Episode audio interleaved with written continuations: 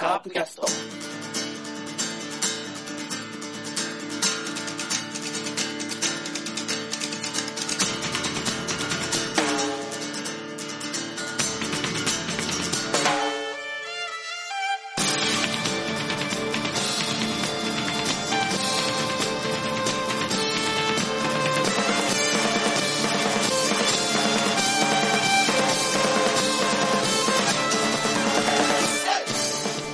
はい、カープキャストです。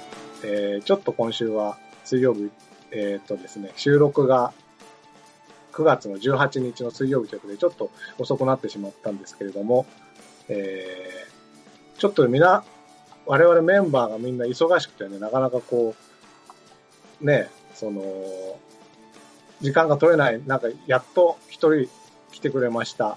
今日の、私はラロッカですが、今日のゲストというかメンバーは、バーバボさんです。こんばんは、バオバブです。なんかみんな忙しそうで。そうなん我々もね、本当は忙しいんですけどね。そうです、そうです。一応9月の末で半期末なんで、ね、いろいろと忙しいんですけど、 その感激を縫って、なんとかね。 そうですね。困ったことにですね、セブンさんが登録抹消にね、ほう。ななっちゃったじゃないですか。ことうこああ、そう今月すごい忙しいらしくてね、なるほど。登録抹消、だから、言ってみれば我々がオオープナーみたいな感じで、こう、あの、とにかく先発の対応をつながなきゃいかんと。なるほど。行けるとこまで行けと。そういうことらしいですよ。ああ、わかりました。頑張りまし 頑張りましょうね。ょ本う。当はい、完全にリスナーだった二人だけでやるって いう、そうですよね。なんだろうというね、回ですけどね。ですね。まあ。でも先週ね、ちらっとあの、あれです、あの、ええ。 iTune のサイトを見ると、順位が出るんですよ。ほいほい。カープキャストのええ。で、先週の分の上がった後1週間ぐらいしたら、6位ぐらいになってましたかええ。そんなに聞かれてるんだ。ら。ねせ調子悪い、調子悪いからこそなのかな。どうでしょなのでちょっとだから、やる気を持ってね、う。そうで今す週ね。頑張るとったらこんな感じに。もうシーズン最後なんで、ねえ、ここでなんか放送なしっていうのも 良くないかなと思っね。て、ねえ、ことで、我々二人で、ちゃんと頑張りましょう。はーい。ということで、えー始めたいと思います。はいで、えー先週は、えっ、と、の放送は、どこまで ?9 月の9日に撮ったのかなだから月曜日。で、そこから7連戦が始まはるいということですよね。はい。なので、えっ、と、今週振り返るとすると、えー9月の10日の火曜日から、えー9月の16日の月曜日までと。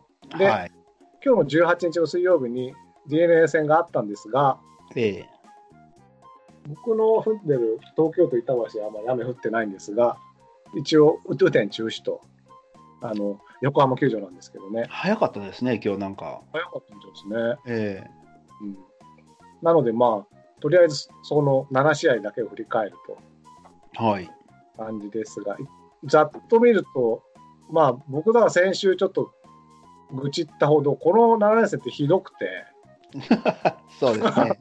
ですよね、7連戦あるのに、間に東京入れる、で、広島、東京、広島って何なんだと。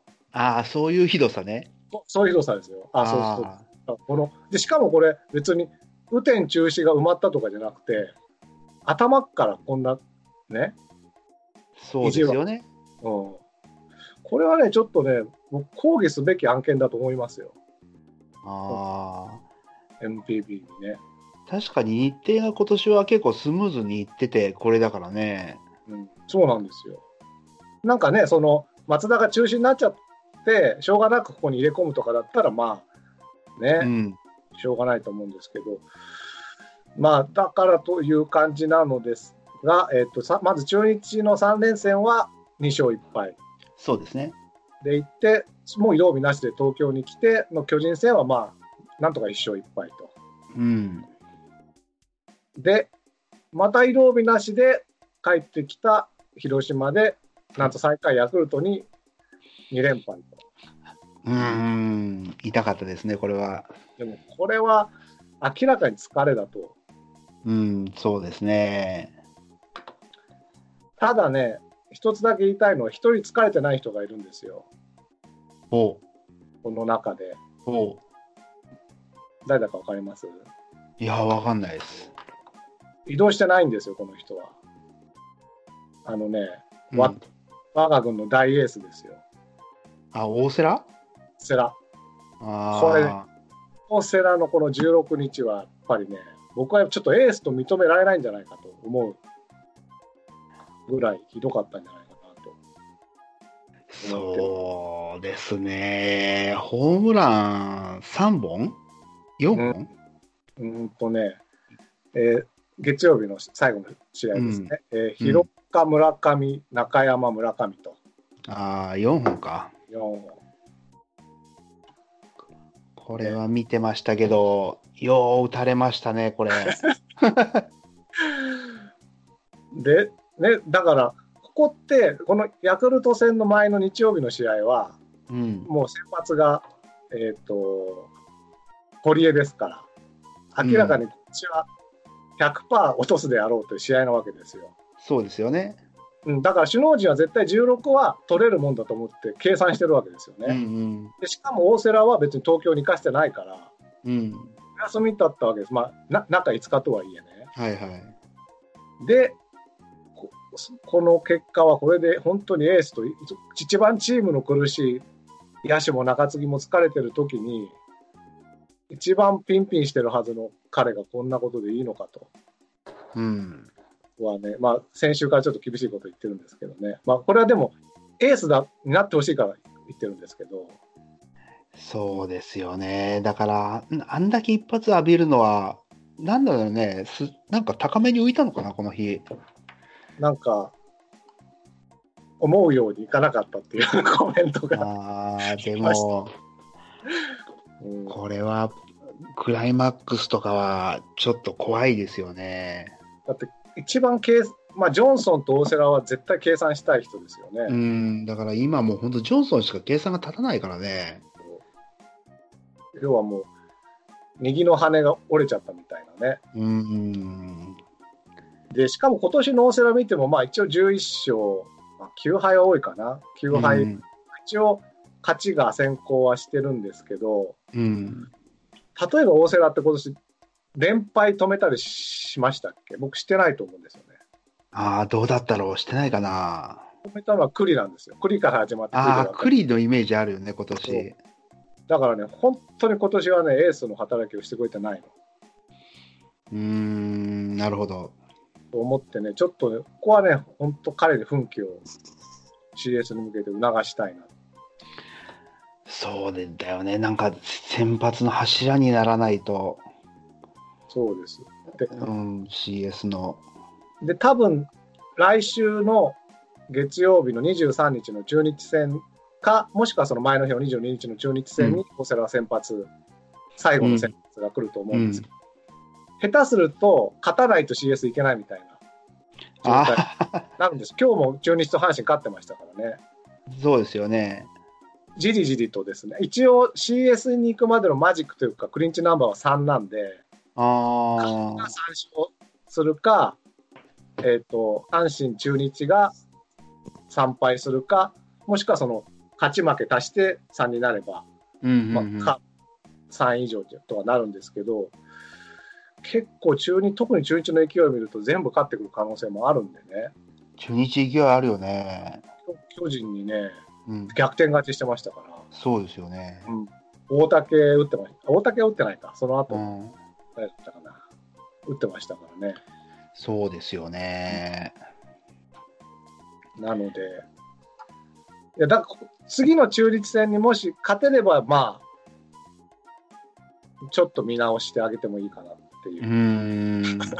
まあ、中日戦はこれ、一勝一敗は、でいかない、いかないとっていうか、もうそれ最後なんだけど、だから、えっと、21の土曜日が阪神戦なんですね、うん、最後。これは多分ジョンソンなんですよ。うん、もう絶対これは勝って、まず阪神は蹴落とすと。うん、で、その後の22、23の中日のどっちかを勝って蹴落とすと。うん、う。というんことをしないとですね、本当に、ここ3連敗したら本当に、わかんないです。本当4位。いや、5位かもしれないね。あ、5位もあり得るんだあ。りますねえ。ちそょうっと待そっう、5て位もある。うん。ですよ。まあ、今年はな。 バティスタの件もあるから、それでもやむなしと思うけどね。うん一応ね、僕あれからいろいろ春巡した結果、うん。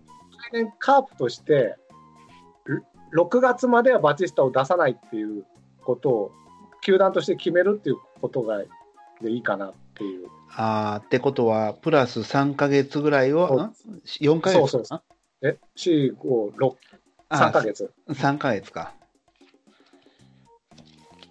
まあそうでしょうね。そのくらいしてもいいと思うけどね。と思うんですよね。まあ、うん、ちょっと連帯責任にするにしては、まあ、刑が軽い、軽いっていうか、うんなんかよくわかんない薬薬だしね、ああ、ですよね。なんか筋肉増強剤を取った時にバランスを取るための薬みたいな。うんうんうんホルモン剤みたいなことなんでね、うん。うんまなんていうか、現行犯じゃないみたいな、 うん、なんで、まあ、とりあえず CS 出なくていいとは言ったけど、いろいろ考えた結果、僕はとりあえずそこに落ち着くのがいいかなって、今、ううんん、なるほど、なるほど。っていうことで、まあ、一応出てほしいと今は思ってるわけですよ、CS にはね。うん。まあそうですね。うん、ここで、このあと4試合で終わっちゃうとなんか寂しいんで、まだ野球は見たいので。 それは、まあ、一応、別の球団を応援したりね、ねうん、ちょっと西武ファンになろうかなぐらいに思ってますえ。けいどや、でもああれですよ、あの、本当に、西武が来たら、で、カープが3位だったら、ぜねえ、勝ち上がっていったら全部関東ですからね。そうだ。そうですよ。そうだ。西武ドームで見れるかもしれそなういそ のうだかか。ら全部関東で見れるから、我々ね、関東に住んでるもんとしては、確かに確かに。うん、これで勝って上がってくれるのが一番うん。いいんだけどね。去年夢見たのにね、ねソフトバンクが来ちゃってね。そう。そうですね。本当だ。ちょっとそういう目が出てきたな。ただね、やっぱ今、ちょっともうセ・リーグは決まってるから、パ・リーグをね、ちょっと見てるけど、あんだけせ競ってる中で勝ち上がってきたところに、今のカープが勝てるとは全く思えないけどね。思いますね。ねえ、西武とか強いもんね。強い。うんそうなんですよね。今週の7連戦は。で、そっか。で、なんか、一応、今大まかに言ったんですけど、うん。他にありますかね。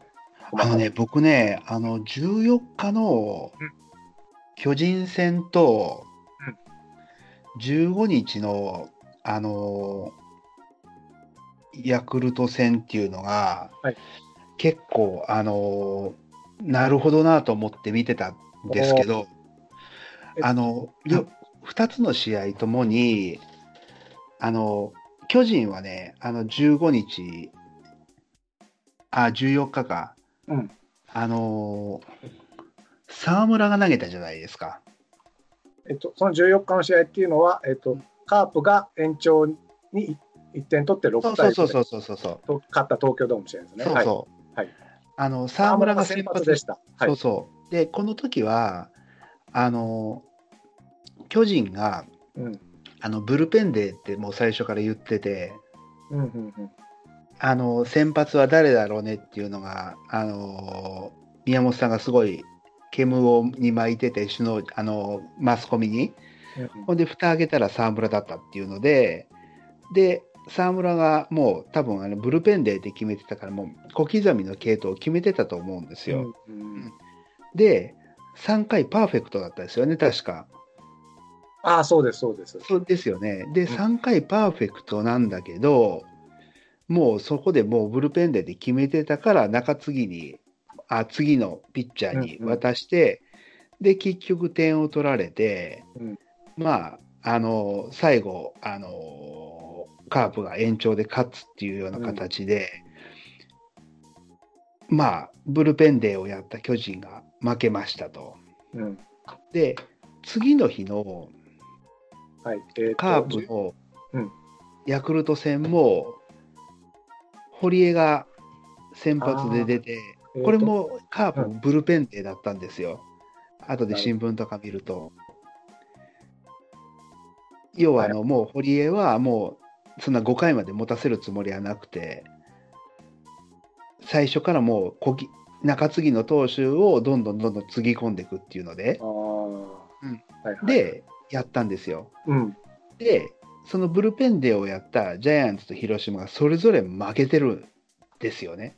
ああ、確かに。そうで、うん1個の巨人の方は、うん。そのブルペンデーの先発がすごい良かったにもかかわらず、もう短いイニングって決めてたから変えたことによって負けましたなんですよ。うん。で、カープはうん。短いイニングで決めてたんだけど、そのピッチャーがもう2回に点を、よまあ、4回かな、4失点ぐらい取られて、うん。その後ももう歯止めが効かずに、次のピッチャーも打たれて、ずるずるっといってるんですよね。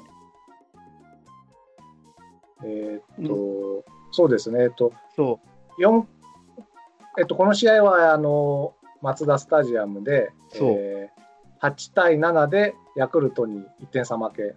まあそう、終盤追い上げて、なんか、あの、エドレエドレッドのあの、あれですよね、あの、そうです、そうです。だからもう、セレ結モニー果の日だ的かに見らる。とうん接戦に見えるけど、うん接戦っていうか、その1点差なんだけど、もう6回で7点差ついてるから、あ、違う、そ嘘だ、うですね 5, 5回で8点差ついてるから、もうまず1回から4回の途中まで堀江を投げさせて、堀江が4失点。 4失点。うん、で5回4回途中から5回裏にかけて中田レグナルドで、そう、えーまた4失点、 4点。うんの計8失点を5回までに食らうと。だから5回でもう、試合がもう壊れてるっていうそうかで、す終わってるんですよ。うんだからこのね、あの、その、まあ、前、オープナーの話じゃないけど、もう最初に中継ぎみたいなやつを出して、あと継投していくっていうやり方、前話をしたと思うんだけどうん、最初、すごい抑えてても、後のピッチャーがダメだと、さっきの沢村みたいに負けちゃうケースもあるし、うん最初のピッチャーが崩れると次もダラダラっていくっていう崩れ方をしちゃうほんで両方とも結局ブルペンデーをやったチームは負けましたっていうのがちょうど2日連続で見れたんで、うん、あの前にも議論したそのは初めの先発を早めに諦めてやっていくっていう戦略の系統の難しさ、うんうんうん、っていうのがちょうど2日連続で見れたんで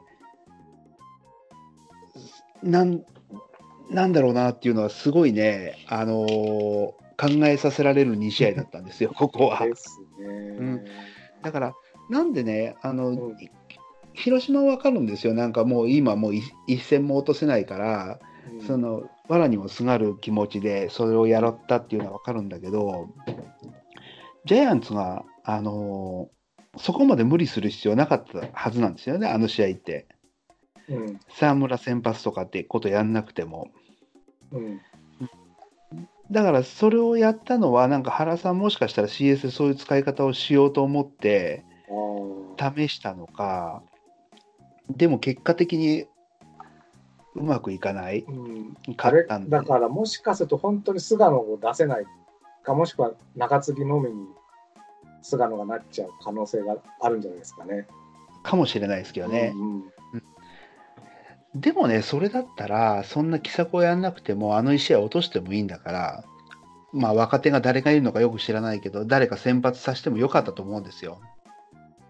まあでも CS でね例えばこの作戦を取ろうとうん。思って試したとしたら僕は成功だと思って少なくとも沢村は3イニング使えるなっていうことがま分あ、かった経験値にはなったかもしれないですよね。うんその、うんうん、沢村 3, 3イニングだったら、そうねでねこのチーム怖いのはねこの日も投げてるんですけど大竹と田口がいるんですよ。あー長いイニングもいけるね。そうなんです。そうなんですだかうら沢ん、村を、例えば大竹、田口で、抑えに菅野とかね、うん。もしかしてやってくるかもしれない。うん。それのもしかしたらちょっとお試しをやったんでなるほどね。だから逆に言うと、うん、カープの方が僕は問題かなとうん。思っ僕は原さんのように、もうスパッと、それこそ堀を3回で諦めて、うん。それこそ、なんか中途半端に中田蓮とか出すんじゃなくて、遠藤とかを次に持ってくるとか、うん。うん、そういう、なんだろうな、それこそ、前の日の巨人のような戦い方をした方が良かったんじゃないかまあでもこれは本当監督の考えがよう出ましたよ。な。出ましたねう。ん、だからどんなに良くても3回でピシャってやったのと、その、行けるとこまで行けって言って出したはずの堀江を4失点まで引きずってしまった、うん。うん、小勝さんっていうのは、すごいね。うん。なるほどなとは思ってみたけどね。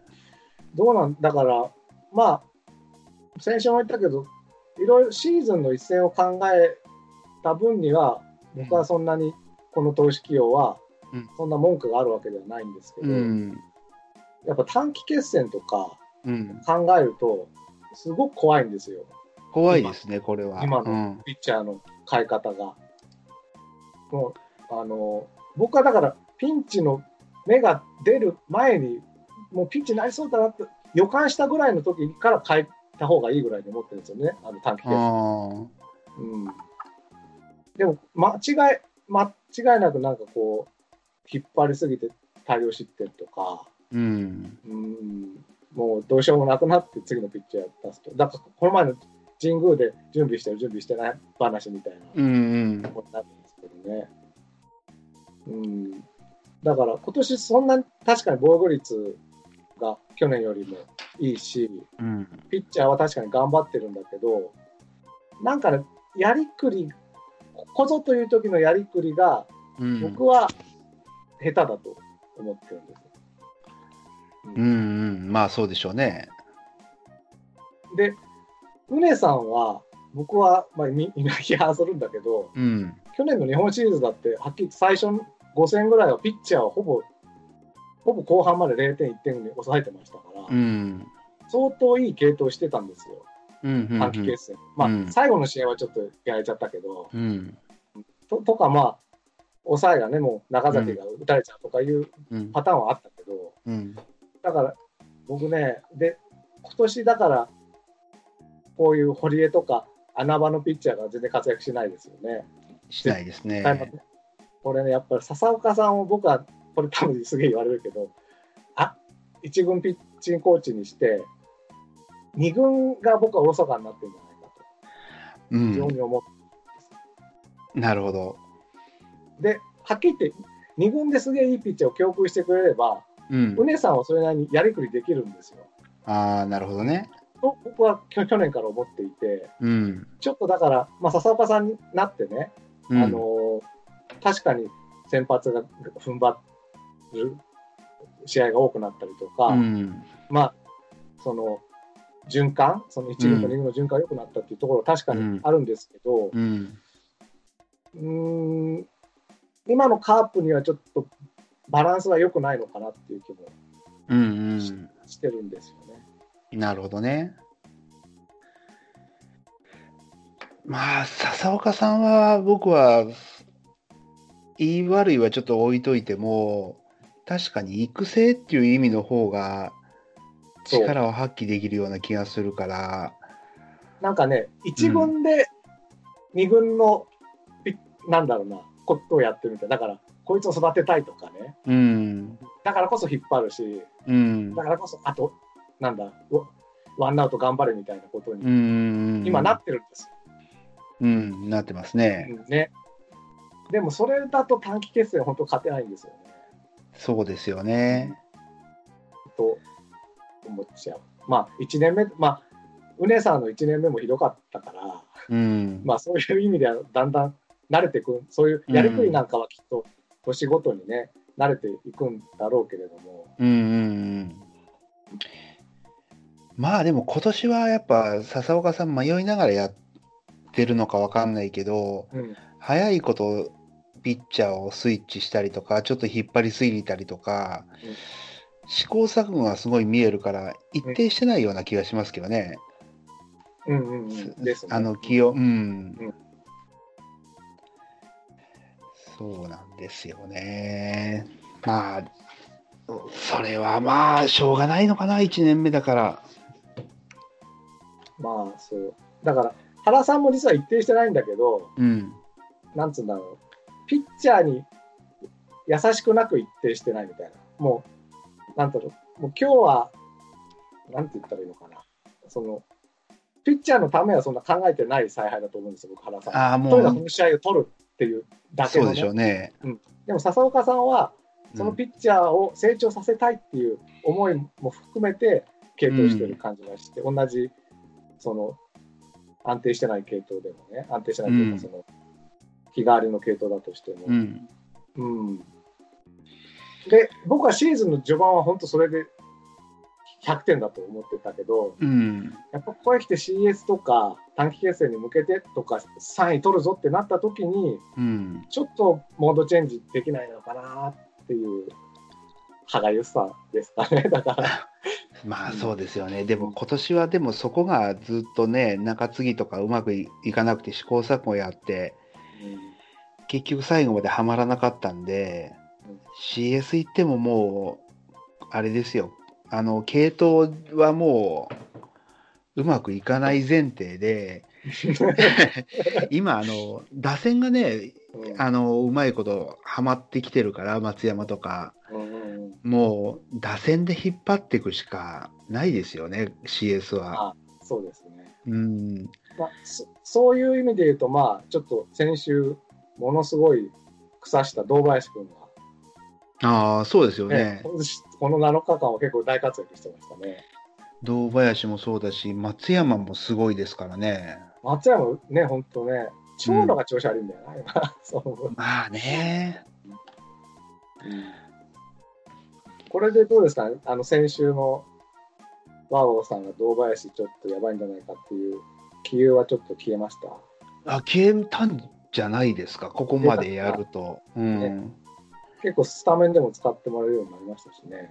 そうですね。サードってびっくりしたけどね。だったら最初からサードにしろよとか。いやちょっそうそ う。ねえ。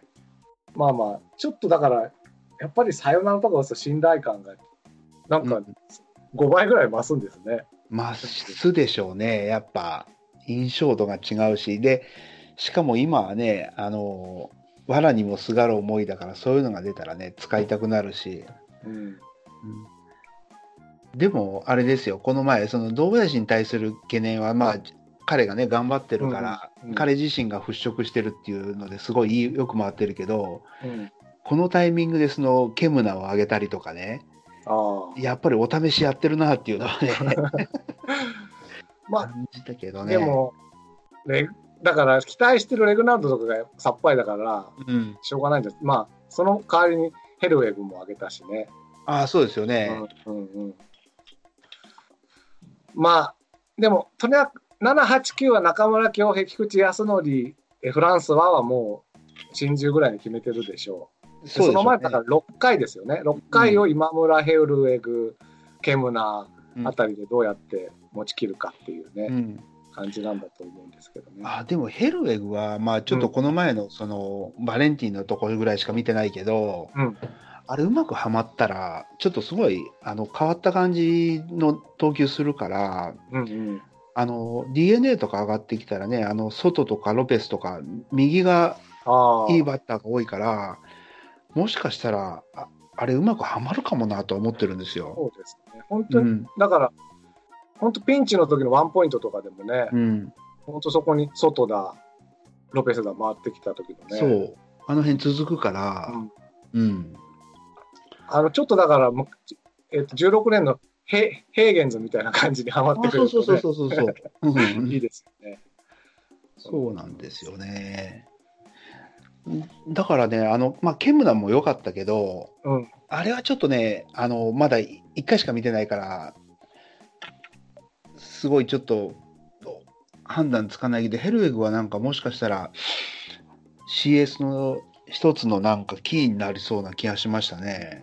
うん、うん。確かに。うん。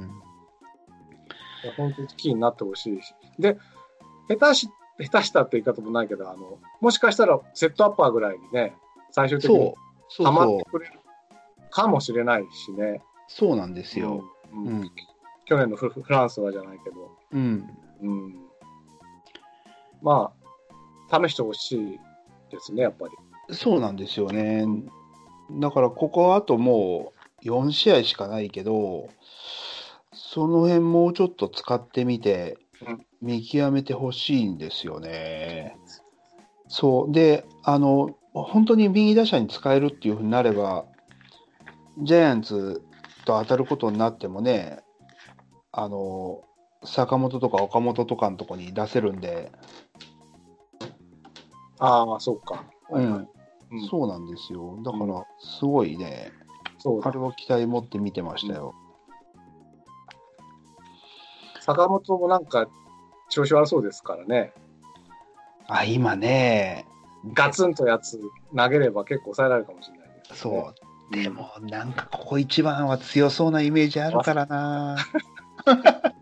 まあ、その次が丸っていうこともあるしからね。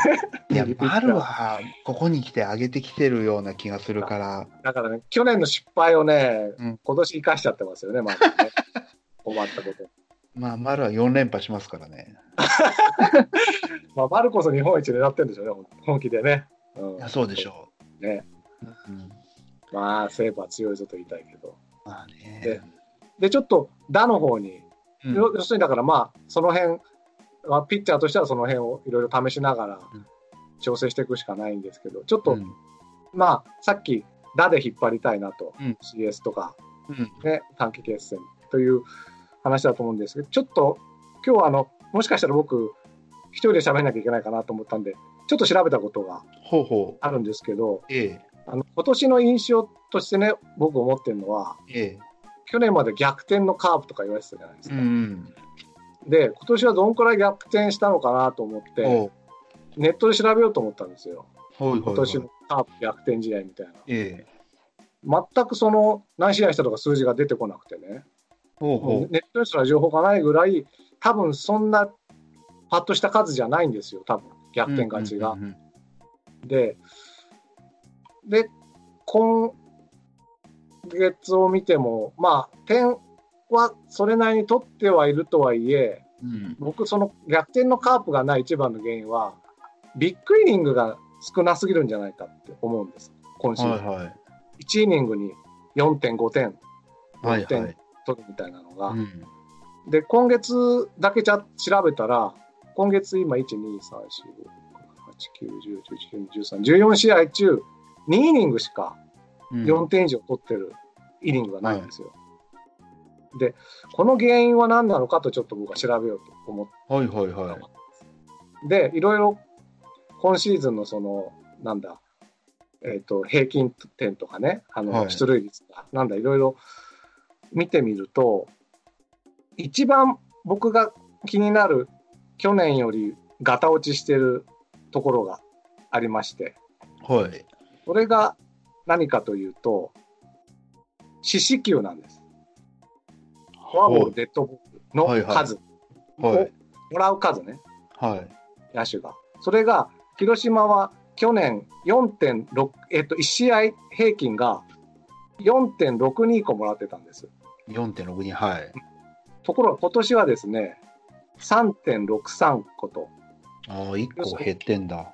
まる、もっと丸々1個うん。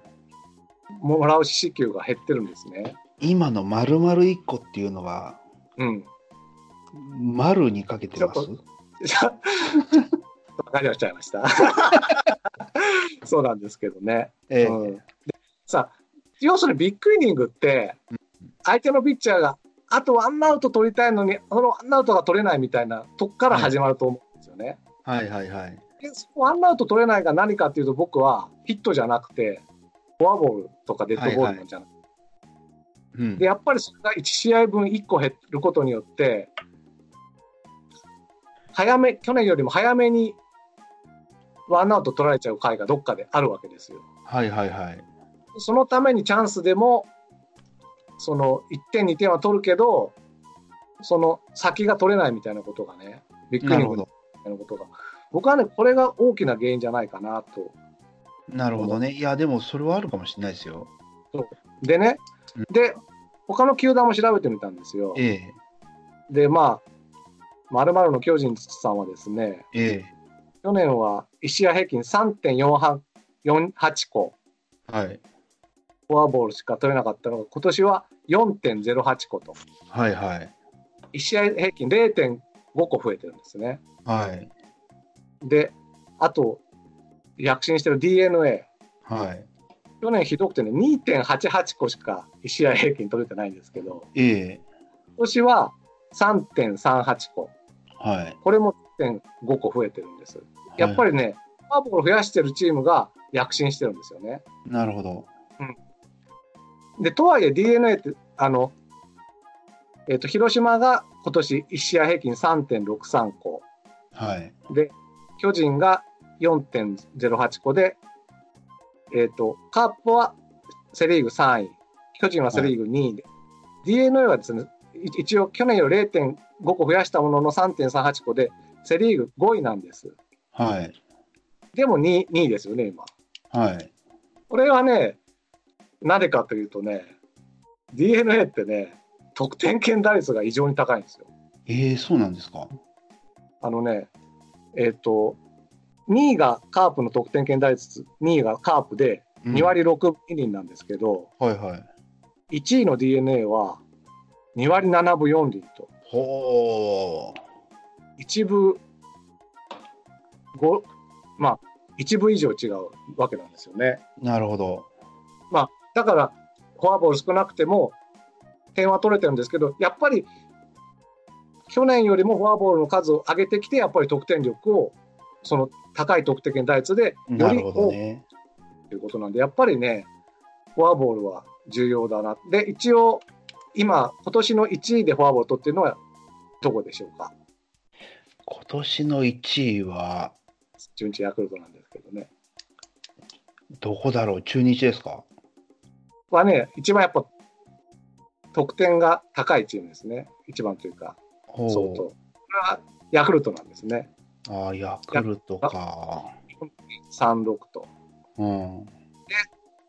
えっ、と、平均得点も2位なんですよね、うん。ヤクルト。うんうん去年2位だったんですよ、ヤクルトは。うん。はいは去年もやっぱり、えっ、と、フォアボールの数が4.27と、い。うん。仙台をキープしてて、今年も去年もね。で、やっぱりヤクルトは毎年得点力高いのは、やっぱフォアボールを多く取っているなと。なるほどね。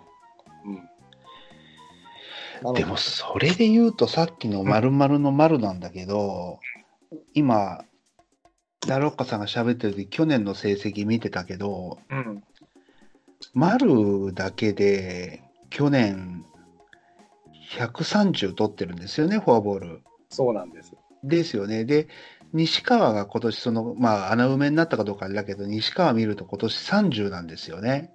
そうなんです。ですよね。で、うんカープが去年のチームとして599のフォアボールなんで、そのうち丸と西川のかが変わったことに100落ちたんだったら、1割以上下がってるってことだからね。だから、要するにフォアボールが落ちるってことは何が落ちるかっていうと、あの、出塁率が 落ちるんですよ、そうチチーム。うんで、出塁率が落ちると何が落ち落ちるかというと、出塁率足す長打率の OPS が落ちるんですよ。なるほどね。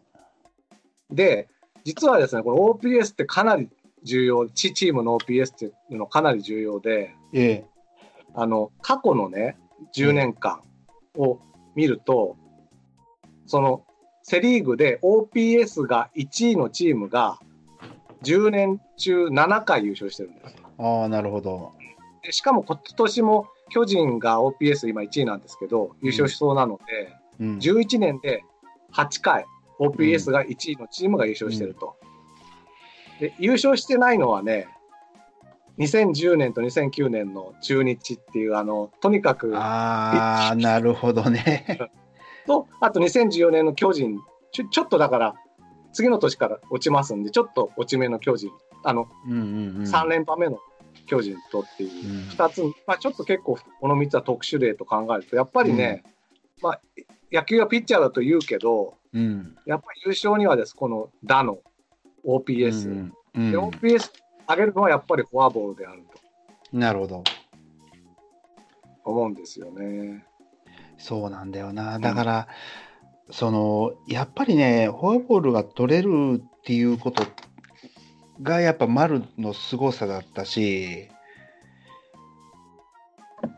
それそれも含めてやっぱ打者って考えないといけないなとはずっと思ってて、うんそうなんですよ、であの前何回か前にあの西川がうん、 1番がどうだっていう話があった時にうんやっぱり僕出塁率が低いのがうんどうしても気になるっていう話をしたと思うんですよ。でんその時言ったのも丸は悪い時も悪いなりにフォアボール取るって言ってたんですけど今これちょっと西川の最近6試合の成績見るとうん28打数4安打なんですよね。うんうんうん、だから1割4分しか打ってないんですけど、うんその間で彼が取ってるフォアボールって1個しかないんですよ。あうあ、ん、だから西川って打ってる時はすごい1番にはまってみんないいなとかって言うんだけど打てない時にこうなっちゃうんですよね。ね、そう、うんそうなんです。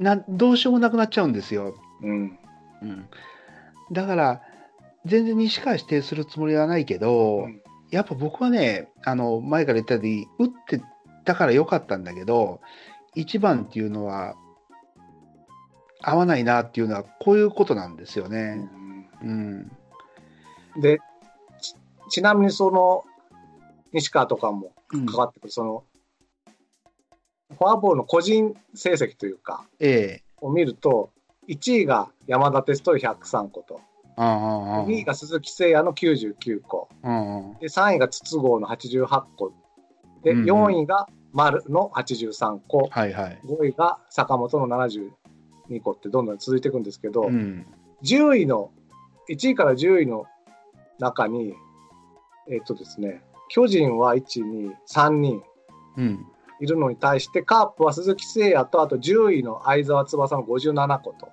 あうん、2人しかいないあああんあですよ。で、ヤクルトやっぱ点取ってて、3人、山田、村上、青木とうん10位の中にいるんですね。うんやっぱだからね、フォアボール多く取ってる選手がいるチームが、やっぱ上に来てるし、取ってない、だから、阪神、中日、えっ、と、に関しては、あの、まあ、あの、やっぱ阪神、中日は、得点能力はちょっとひ今年低くうなってるんこと、で、しかもですね、その西川さんですよ。うん西川さんね、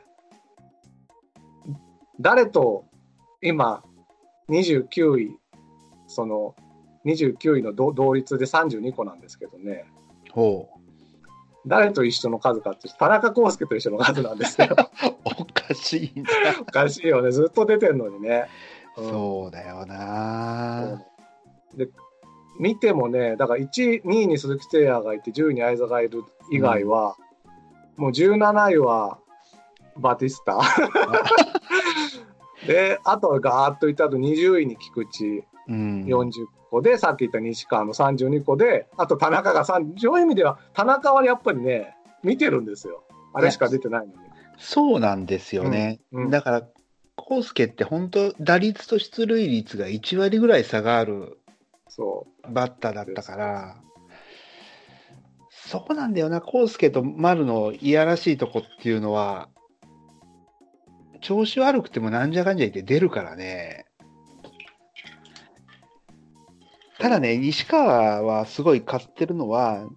うん。なんかおとにかくバットに当てるから、やっぱ得点のところに剣出して、とりあえずもうゲツーでもいいから当ててくれっていうのにはもう最適な男なん ですよ、絶対にだからね、やっぱ一番じゃないんだよな。もう今更今シーズン動かせとは言うつもりないけど、あ、今シーズンね。うん。だから、やっぱりこう、下位打線からランナー出て、うん、 1、2、3ってつながるところで、うんフォアボールじゃなくて、ワンアウトになっちゃうみたいな、に西川がね。そうっそ。ていううケースがビッグイニングにならないそうですよ要素。ね。そこから聖夜に回したとしても、もう遅い、もうツーアウトで、そうせいやね。もアウトになっちゃったみたいなことになったりしてね。とか、まあ、せいやはフォアボール出すけど、その次のうん。松山打たないとかね。うんうん、でも、一人、あの西川がフォアボール出ることで、例えばせいやの前に満塁になったりとかそうそうそう。するんですよね。そうなんですよそうなんねで。すだからまあ、ということを言ってもせんないかもしれないけど、だから、一応この残りのね、期間を利用して、やっぱ僕はちょっと貪欲に各選手、フォアボールを取ることをちょっと意識してやってくれたらいいんじゃないかなっては思うんですよ。うん、うんそうですよね。だってチームの5位に田中康介がいる、4位に田中康介がいるって、ちょっとフォアボールの数がひどいでしょうと思うんですけそどうねな。んですよね。うん、まあそのコンスタントに出てる選手がねいないですしあれですよあの1234567番目は野間ですからねのまチチームうん、 もう今は姿もあんまり見ないのまそあ、こうの前打ってたけど、ちょっと、でけ野間よりも多分もう出てるであろう小園は5個ですからねそうなんですよ、野ね。間が27個に対してね、うん、うん。そうなんですよね。ですうんあまあ、野間は一応倍以上はもらってるの。あの打席が小園より倍以上もらってるけど、小園は5個で、野間は27なんで、5倍ですね。だから、なるほどね。打席数は2倍だけど、フォアボール数は5倍という感じなんでね。まあ、小園は今年はしょうがないです よね。そうだ今ね年はしょうがないというか、今年からの選手だから、うんでも、変に見るよりもね、これ相当課題なんじゃないですかね。課題でしょ本当に丸が抜けたら丸の分がなくなるってことなんですよ。う。そうですよ。うんだ丸の分に補ってる選手は誰かいるはずなのにね、そのうん1番から9番、なんかどっかにいるはずなのに、その1から9をもって対しても、丸の分がちょっと少しも、い要するに1個も補えてないってことなんですよね、そうですよ。丸の分。うん、そのだって130個の分が、その要するに1試合につき 1, 個少ないってことは、1年で143個少ないってことですから。そうですよね。そうなん140すす少なくて、丸と西川の分で100個だから、やっぱ丸ですよ ね。丸と康介の分が、そうね、そうですね。うんこ、う単純に、だからさっきの丸が西川に変わりましたうん、康介が小園に変わりましたっていうところが、もうもろに来てるんですよ。ですね。うん、すごいシンプルな。他の選手は、その話をすると、他の選手は去年通りなんですよね。うん。うん。あーでも多分そこだな、結構。ですよ。だ打率とかはね、そんなに悪くはないんですよ。チあのセ・リーグ3位だったりね。いや、悪くないですよ。悪くないんですよ。だってき、菊池も今年はね、得点圏とか頑張ってるし、相沢も得点圏いいし、でも、打率はそんなでもない、おそんなに落ち込んでないのに、OPS は去年が、えー、780だったのは、今年は716だったり、うん。ガタッですよね。なるほどね。で、巨人がそこ、き去年 OPS が728だった巨人が、今年は760で、セ・リーグ1位と。で、1位を走っていると。うん。だから、結構ね、OPS を追求するのはね、優勝への鍵かもしれないなって思っちゃった。うん。やっぱ丸は4連覇するだけあるな。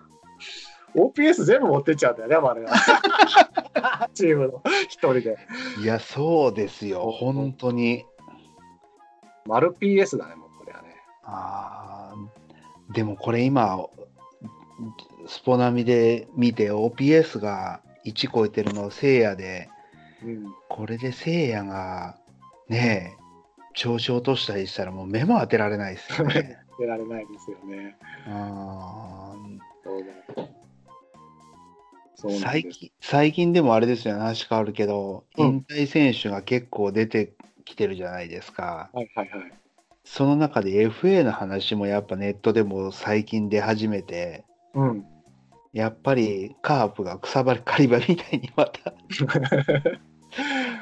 うん、話が出てて、これ本当に相沢とかって抜けたらも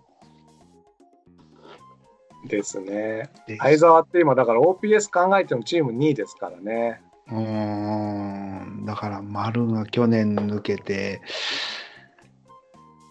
悪くしたら本当相沢と丸が抜けるっていう可能性は十分あり得るシナリオですからうね。ん、いや、だからこれを、その OPS だけ考えると、菊池が抜けるよりも相沢が抜ける方が痛いで痛いでしょうねす。。痛いです。うん、でも、その相沢でさえ、そのチーム2位の相沢でさえ、あの全体の順位では OPS13 位なんでね。だあかーら鈴木誠也が1位にいて、そこからガーッと他のチームの人が OPS ずっと取ってて、13位に相沢ですから、でなるほどね。 5位には丸ちゃんがいるんですよ。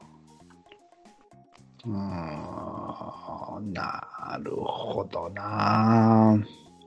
だから、どうしましょうね、 来年。本当にこれあの西川が前のねいつも我々が言ってるのでどこに行ってもハマるやつだなって言ってたけど意外と諸刃の剣なんですねそうなんですね。こっから来年に向けて OPS を躍進させようなせせそうな選手がカープにいますか ね。 OPS を乗せれそうな選手出塁率、タスク長打率と。出塁率と長打率今はどうだろう若手でも一応ですね、試合数は少ないけど、えっ、と、カープの6位に高橋宏樹が OPS759 と、あーで、なるほど6位がメヒアの750と。メヒアか、フォアボールね。うーん、あとはね、軒並みもう7割前半から600番台にいっちゃうんですよね。うん意外とバランスいいのは、磯村とかは悪くないような印象はあるんですけどあね。ー数字はちょっと見てないけど。磯村、あ、磯村、あ、いすいません。